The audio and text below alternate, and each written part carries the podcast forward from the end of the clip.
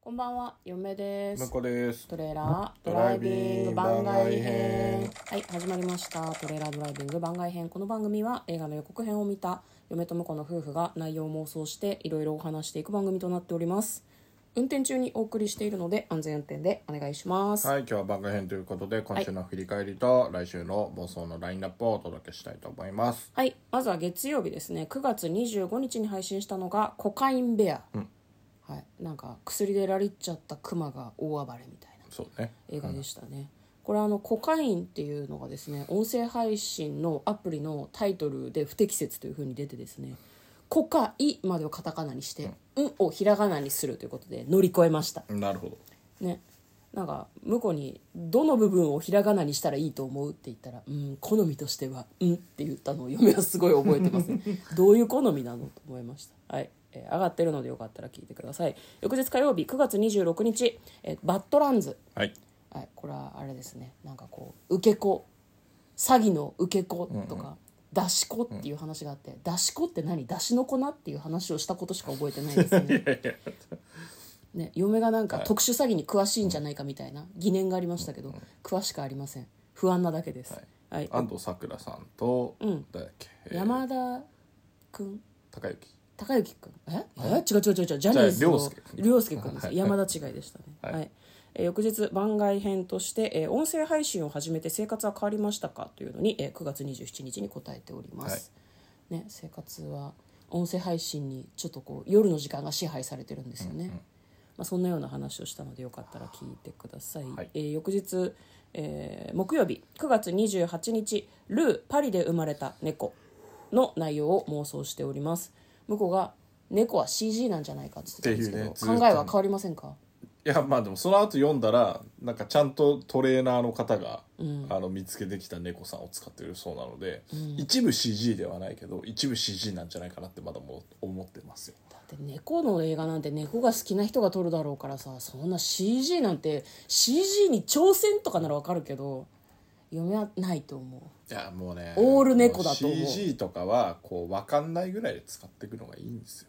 わかりままあすだけどかね、らわざわざ言うことではないぐらい自然に CG 使ってるってことで、まあまあ考え方はわかるけど絶対あの VFX って書いてあるはず だスタッフに書かないでしょそれを確かめるために見に行くっていうのはあります、はい、うんまあ、どういう見方よ、はい、金曜日9月29日「ハント」えー韓国映画ですね、なんか韓国のスパイものってやっぱ北朝鮮が出てきがちですよね、まあ、そういう感じの、えーちょっとこうダーティーな感じの作品なのかなっていう感じで妄想しました、えー翌日昨日ですね9月30日、えーウェディング・ハイ」という作品を見たので、ネタバレありで感想をお話ししております篠原涼子さんとか、まあ、他にもいろんな方たちが出ている、えーコメディ作品でした割と面白かったね面白かった、あのバカリズムさんが脚本でちょっとシュールなんだけどお仕事ものみもあってよかったなと思っておりますはい、はいで来週何を妄想するのかというと一歩目イコライザー、デンゼル・ワシントン違うかこの人ちょっとごめんあの名前がわからないですけど、90秒で敵を倒す、何ママフィア暗殺者暗殺者アサシンみたいな人が出てスくナイるパーうん話ですね、え向こうが選んだ一作品目は「奥世紀お化け」これなんですかこれなんかねあのホラーですねなんか駅のホームをボロボロの格好の黒い服を着た女の人が歩いてるみ日たい韓な合作のホラーらしくてそうなんちょっと貞子みあるよね、あそうそういや実際貞子作った人とかが、あのスタッフに入ってるらしいんですけど、へー舞台は韓国なのか韓国の駅で起こってる事件事件っていうかまあまあ怪異そういう怪異をなんか新聞記者なのかネット記者なのかが特集していてで巻き込まれていくみたいなストーリーっぽいですねなるほどね嫌、だねなんか一瞬すごい酔っ払って疲れた女の人がホーム歩いてるみたいにもまあ見えなくもないけでどもなんかねその電車の表現が予告編見るといろいろあって面白かったですねあそうなんのですねガードが最近あるじゃないですあかー落ちないようにねドームうんあれで勝手に縛って首ちょんぱされるみたいなのおとおか新しいねそうそうそう新時代の死に方じゃ んホラーのねホラーのねそううんね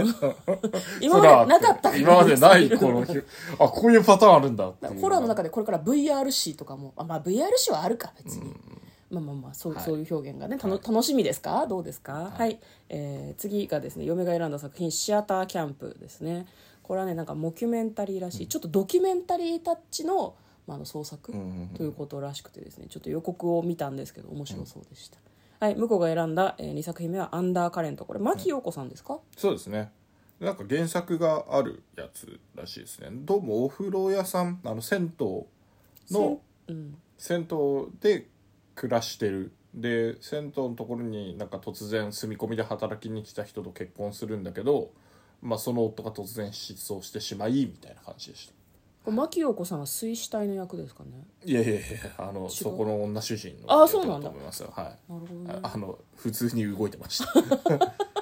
予告だけ見ると顔が白いからさあれ死よんでくっているうかそれねあのあのサムネイル画像みたいなのポスターね見るとねはい、まあ、その4本で、えー来週はお送りしていきたいと思いますあとドキュメンタリーでアントニオ猪木さんのおドーキ生ュきメるンタリーがあったんで、うんちょそれは見たいなと思うんですけど、うんまあ妄想もクソもないなと思ったん現で実だからねそうドそうキそュうメンタリーだからね まだちょっと上げてはいませんが見に行きたいなと思ってましすかはもい向こうは死ん死んでる し向こうは死んでるからね いやいや向こうは知ってるからね猪木さんのまあ、ある程度ねある程度ねだからでうもん知らないこともいっぱいドキュメンタリーなんであるかなと思うんで見に行きたいなとまあ思い見ます、たら感想を話せばいいじゃんそうですねはい、はい、ということで、えーお送りいたしました来週もよかったら聞いてみてください嫁と向こうのトレーラードドライビング番外編もあったね